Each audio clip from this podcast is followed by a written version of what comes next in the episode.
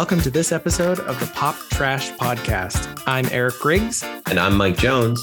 We're your hosts on this pop culture journey together, digging into camp, cult, and classic moments in history for discussion. Thanks, everyone, for tuning in to listen. In our first season, we're exploring pop culture Christmas moments, and we're calling it We Wish You a Campy Christmas. In today's show, we're going to discuss some of our favorite TV sitcoms and the ratings juggernaut that is the special holiday themed episode. Let's begin.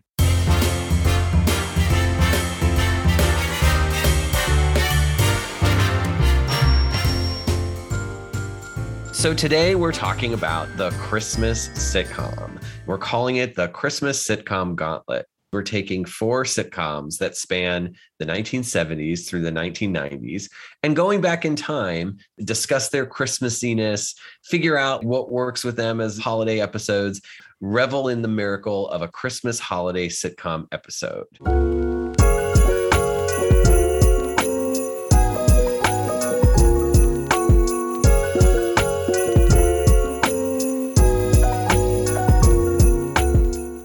So, what we're going to do now is uh, get in our time machine and head back to December 18th, 1977 for Alice and a semi Merry Christmas.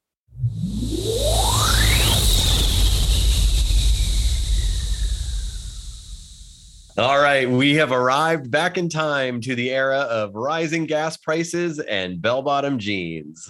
No, that is not today. We are in December 1977, December 18th exactly. And we are going to talk about the classic sitcom Alice. Eric, do you know much about Alice? Do I ever? I love Alice. Alice lasted nine seasons. It really went into the mid 80s, making it kind of one of the longest sitcoms ever to air, which I kind of find surprising given that I think when people think back on the great American television show of the 20th century, I'm guessing most people aren't putting Alice in their top 10 list. yeah, but it's having quite a resurgence now. I think reruns are running or they used to run on logo. It pops up on antenna or MeTV those those types of retro cable channels for sure. I think that's just because people miss going out to eat at a diner during the pandemic. Who doesn't love a good greasy spoon? Exactly. Well that's there you go. That's the premise of alice right? Follows the story of a waitress played by the excellent linda lavin uh, as she, uh, I think she leaves New Jersey, goes to Arizona, works in a diner. You've watched this show, right, Eric?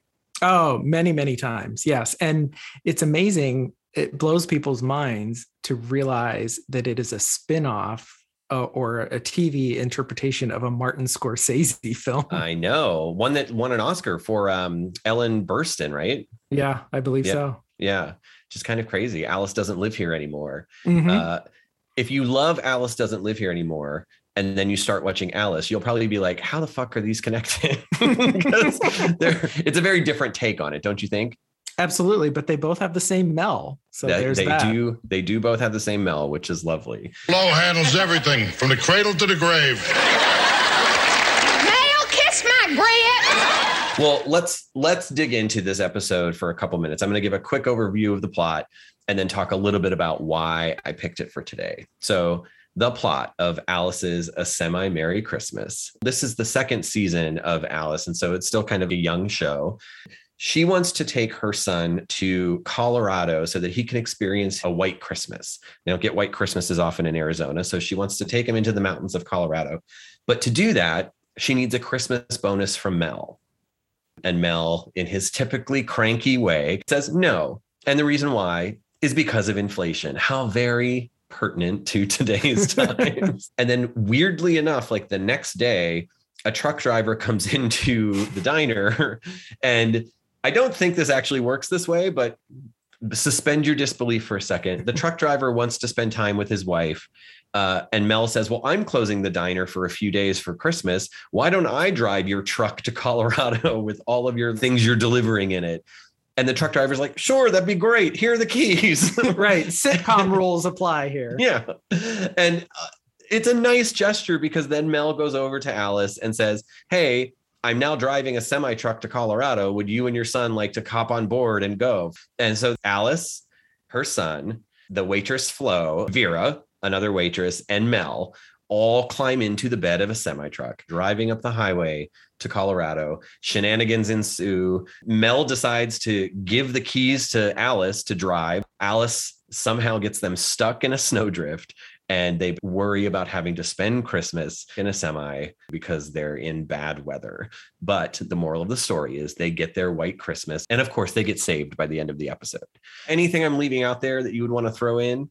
No, I think you covered it beautifully. It is odd that Mel invites Alice in the semi to go on this run and she's like oh let me invite the other waitresses. And they're like oh yeah we'll just do that also. It's very odd. It's very odd because then it makes it seem like nobody who works at mel's diner has any family or any other plans for the holidays. I will say flo polly Holliday is a gem in this episode. One of my favorite moments is when she gets on the cb radio and starts talking to other truckers and she gets known as hot cargo.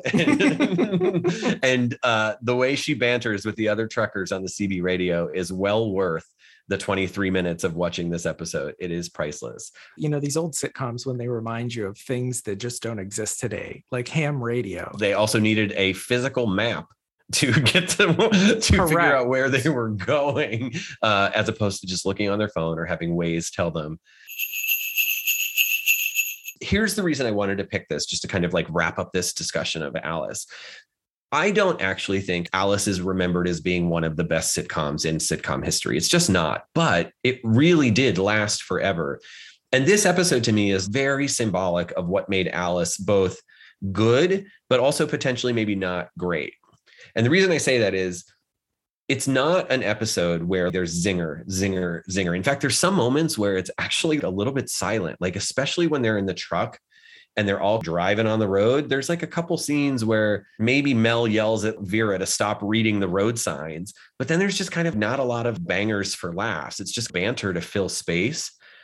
But you also don't mind that. And this is why I think it makes Alice such a unique sitcom. It didn't rely on needing to be funny every single second that those characters were on camera you actually started to just care for those characters. And so even if it wasn't laugh out loud every single second, you were still willing to buy in for the the the chuckles that you would get throughout the episode. And I just think that's pretty remarkable probably the longevity of Alice and the laughs is because of the characters. The lines aren't inherently funny or the jokes like as written aren't funny, but they're the character. Oh, that's funny because Vera's a dingbat. Who they are is much more in the mold of like a Parks and Recreation or, or a Seinfeld. It becomes funny because the longer you watch the show, the more you are into these characters and that oh that's so Flo totally and this was i think the 39th episode in, in the second season so people knew who these characters were and so you were already bought in on the joke really with them which i really love this episode for me is very indicative of Linda Lavin's acting throughout the entire series. She delivers every line as if she's on the verge of a nervous breakdown. Yeah, that is true. like everything that she's reacting to, something that Mel did, she's just almost not going to make it. The other thing I, I will mention about this episode is it's interesting in the sense that for a long running sitcom like Alice, they had to find ways to get them out of the diner and also include all of the cast. So yep. as you're as we're describing how zany this is and how weird it is that this group would actually be going on this Christmas trip together, it's just part of kind of the conceit. And it is nice to see them away from the diner they're in the semi truck but they're also constrained by sitcom budgets you know they can't just go on a like vacation to hawaii and show that on location it's also a tiny set yeah and you're totally right this probably affected shows like cheers where you're stuck in a bar or alice you're stuck in a mm-hmm. diner or where you're just like stuck in a location because it's so central to the plot and it is actually like a refreshing thing. It's probably one of the only episodes this season that gets all of them consistently out of the, the diner, which is sort of also another reason this stands out. All right. Well, that is our first Christmas sitcom. Again, it's called A Semi Merry Christmas from December 1977. How about we hop in the time machine? And I think we're jumping up to the 1980s now, right? Yes.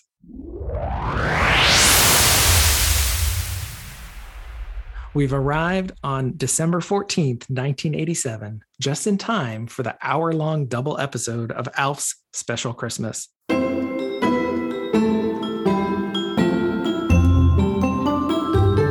Mike, have you seen Alf's Special Christmas? Do you remember? Uh, I sure have. I'm so glad you've taken this time machine to Melmac uh, so that we can visit with Alf, uh, Lucky the cat, and the rest of the cast of characters from this show. For those who don't know Melmac from Mel's Diner, Alf was the story of a short, furry alien who crash landed on Earth and was taken in by the Tanner household, who do their best to keep the secret under wraps, knowing full well the government will want to experiment on him.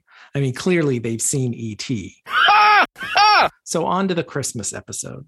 The Tanners head to the country where they plan to spend Christmas in the woods, but Alf climbs into the cabin owner's van and accidentally is taken to a children's hospital where Mr. Foley, the cabin owner, played by Blazing Saddles Cleavon Little, dresses up as Santa and distributes repaired and donated toys to sick children. Seems heartwarming enough, right? Well, this ends up being the most depressing Christmas TV episode ever created. During the course of the show, Alf encounters Tiffany, a young girl who has a terminal illness. He gets stuck in an elevator and has to deliver a baby, and then talks Santa Foley down from jumping off a bridge and committing suicide because he's so distraught over his dead wife. Just your standard holiday fare here. What do you think, Mike? Um, chuckles all around for sitcom? Oh, I'll tell you what, I couldn't stop weeping throughout this episode. um, but that said, I think they do a nice job of making it still have some of the lovable things that made Alf Alf. And these are somewhat riffs on Christmas specials or movies of mm-hmm. the past. Like It's a Wonderful Life right. vibe there. It, it plays out in this episode a little bit. So, yes, you might need a therapy appointment after this episode. actually, this is very intentional. The backstory of this is that it's based on a true story. ALF creator Paul Fusco said he used to do a lot of make a wish visits at hospitals because kids would write to ALF and he'd get calls from doctors. So there really was a nine year old Tiffany suffering from leukemia in the hospital, and she was a big fan of ALF. So Paul did a video conference with her. And when NBC president Brandon Tartikoff saw it, somehow he thought this would make a great Christmas special. NBC brass saw no problem with this. They were like, yep, this is great. There is no happy ending here. Well, and in this episode in particular, I mean, the, the most laughs come from, at least for me, the scene where Alf is stuck in the elevator with the woman who's basically about to give birth and somehow has a book called Having Babies. He's able to read quickly. One of the things Alf was just good at was being absurd. And mm. this was like the absurd element of this episode to me uh, that just anchored it in what people knew Alf and uh, knew Alf for and what they loved Alf for. And so that part I think really, really works. I love and I appreciate the sentimental journey mm. that this episode is structured around. It's tricky though, because it feels more after school special to me than sitcom. Mm-hmm the other thing I really liked about this was so the central premise of Alf is that he's not supposed to be discovered by anybody. Mm-hmm. And yet in this episode, strangers are interacting with him in ways that just were hard to do throughout the rest of the series arc. Toward the end of the episode, Alf takes a Polaroid and mm-hmm. gives it to Tiffany. There's this great line from MeTV's review of this episode. Good thing nobody had Instagram back in 1987, or the alien task force would have shown up much sooner. And I think that's totally such a funny thing that, oh, yeah, nobody's supposed to know who Alf is, but there's safety in giving a Polaroid to a dying child. like Alice, you had to get the characters out of their regular environment or it was going to get stagnant. Even creator Paul Fusco didn't think Alf could last much longer than the four season run it got if they kept the plots largely confined to the Tanner's house. In fact, the show ended on a cliffhanger with Alf caught by government agents. And if the show continued, he proposed a drastically different storyline. I'm always really in awe of the creator who was approached apparently by Disney, felt very strongly about keeping Alf and keeping creative control over it. And I have mad props for that. The fact that it was never, you know, he was never able to be like Disney-fied or mm-hmm. Marvel-fied mm-hmm. or Pixar-fied or anything like that, that does kind of add to this element of like, you know, he's special in a place and time. And sure, he continues to pop up, but he's still to me like very much rooted in the late 80s. Once he leaves this mortal world like Tiffany, we might not get any more Alf, but I think that's good. That I think yeah. that's a good thing. I agree. I actually think it's a really good thing. And, uh, you know, Paul Fusco did go on to also make a, a, very short-lived cartoon series that I love. I've written about actually for Pop Trash Museum, Space Cats. It was a 1991 cartoon where he's his voice is in it and he sounds so much like Alf. Yeah. So it feels like as he's narrating that show and is the character of a cat in that show that it's like a cat version of Alf. Um, right. And I just love that he's just kept such a, a, a close and tight grip on this character through the years.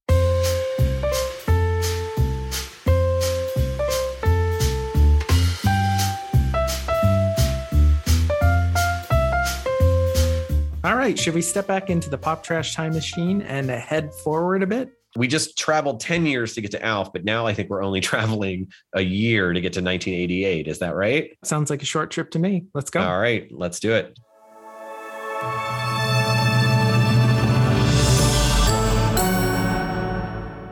All right, we just jumped forward one year to December 1988, and we're talking about one of my favorite sitcoms, of the entire 80s, early 90s, Night Court.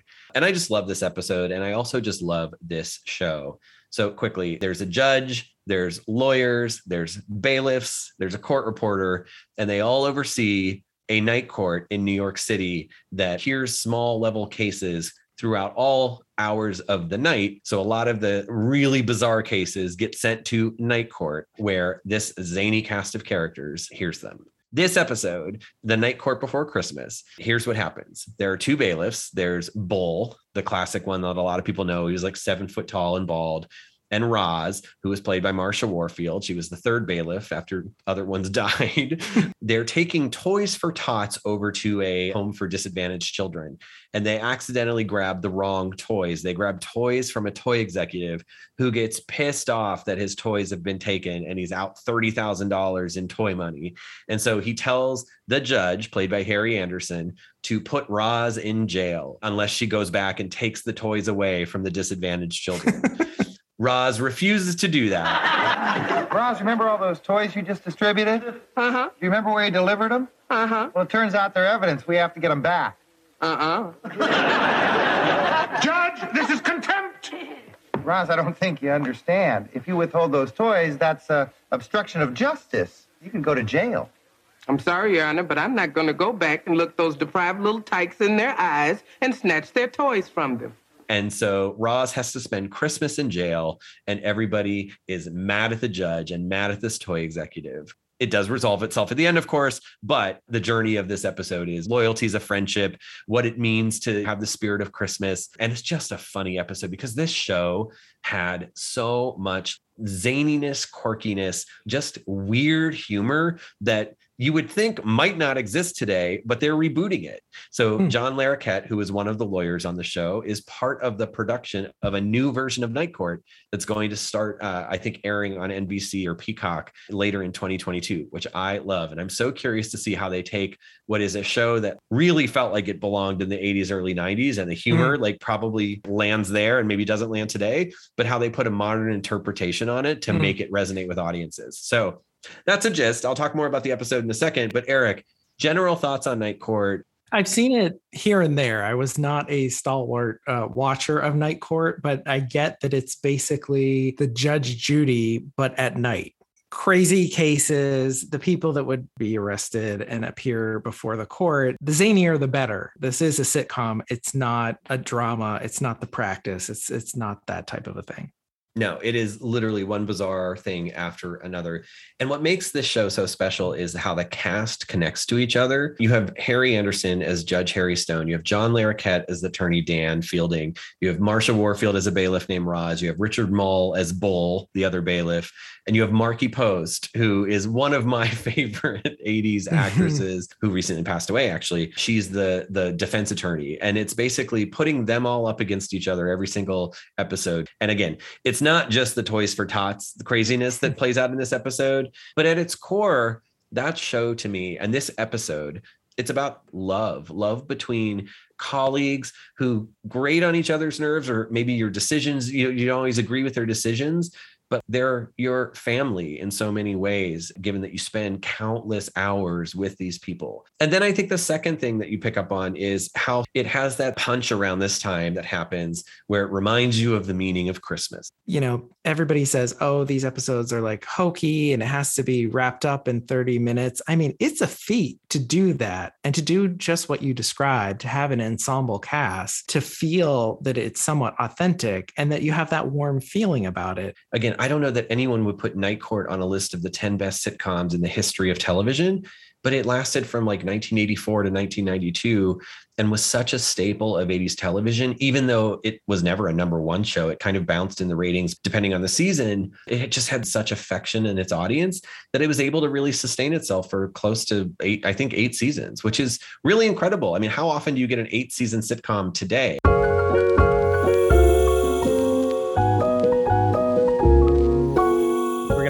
Pop Trash Time Machine lurch forward to December 19th, 1995, where we land on a sitcom called News Radio.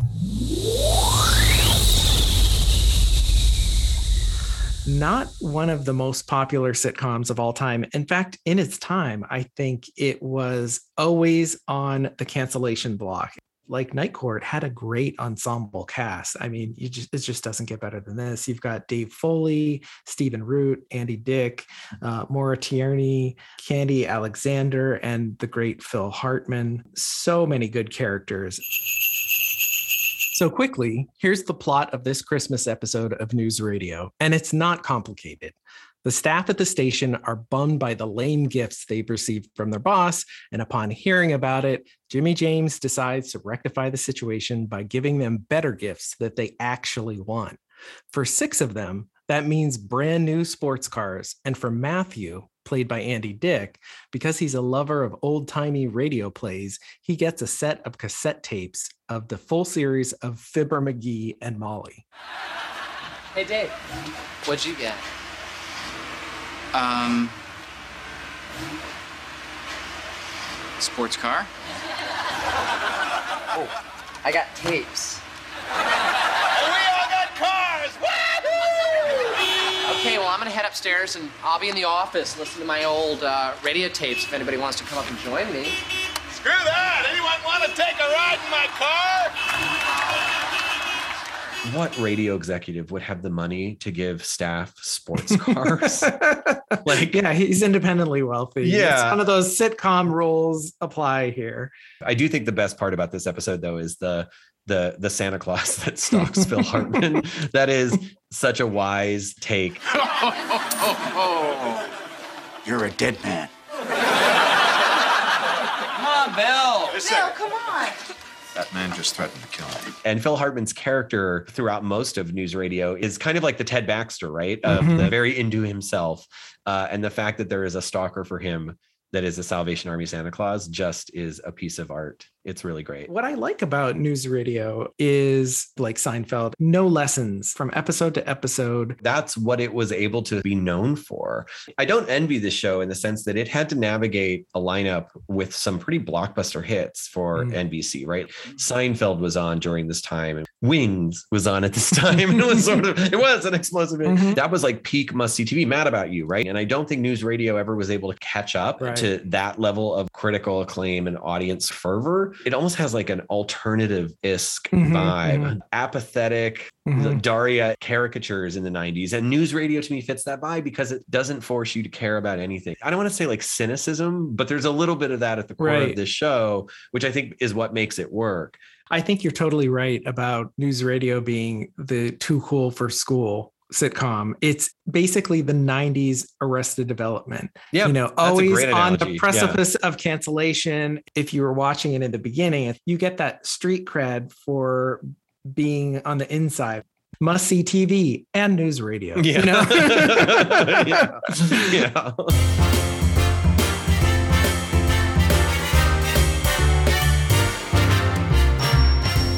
Talk about a journey through what the 70s, 80s, 90s. We call it the Christmas sitcom gauntlet, not because we're pitting them up against each other, but I guess if you had to pick one of the four we've talked about, which one you leaning into? I mean, I got to go with Alice. It's comforting. You watch it and you know the people. It's like visiting a friend. Yes, it's like a warm bowl of grits. Very comforting. Indeed. uh, I would pick, I think I would pick Night Court. It's I'm a little biased because it is also one of my favorite sitcoms, but I think this particular episode is just a great retelling of the Christmas story, the spirit of giving at Christmas uh, in you know Night Court's own special way. And to me, it lands so well. Well, that brings us to the end of the episode. And if you enjoyed it, please like and subscribe wherever you get your podcasts. You can also find a bevy of pop culture articles on poptrashmuseum.com. And tune in to our next episode where we meet a cheeky little river otter who is determined to save Christmas despite being hopelessly poor. Until then, thanks for listening.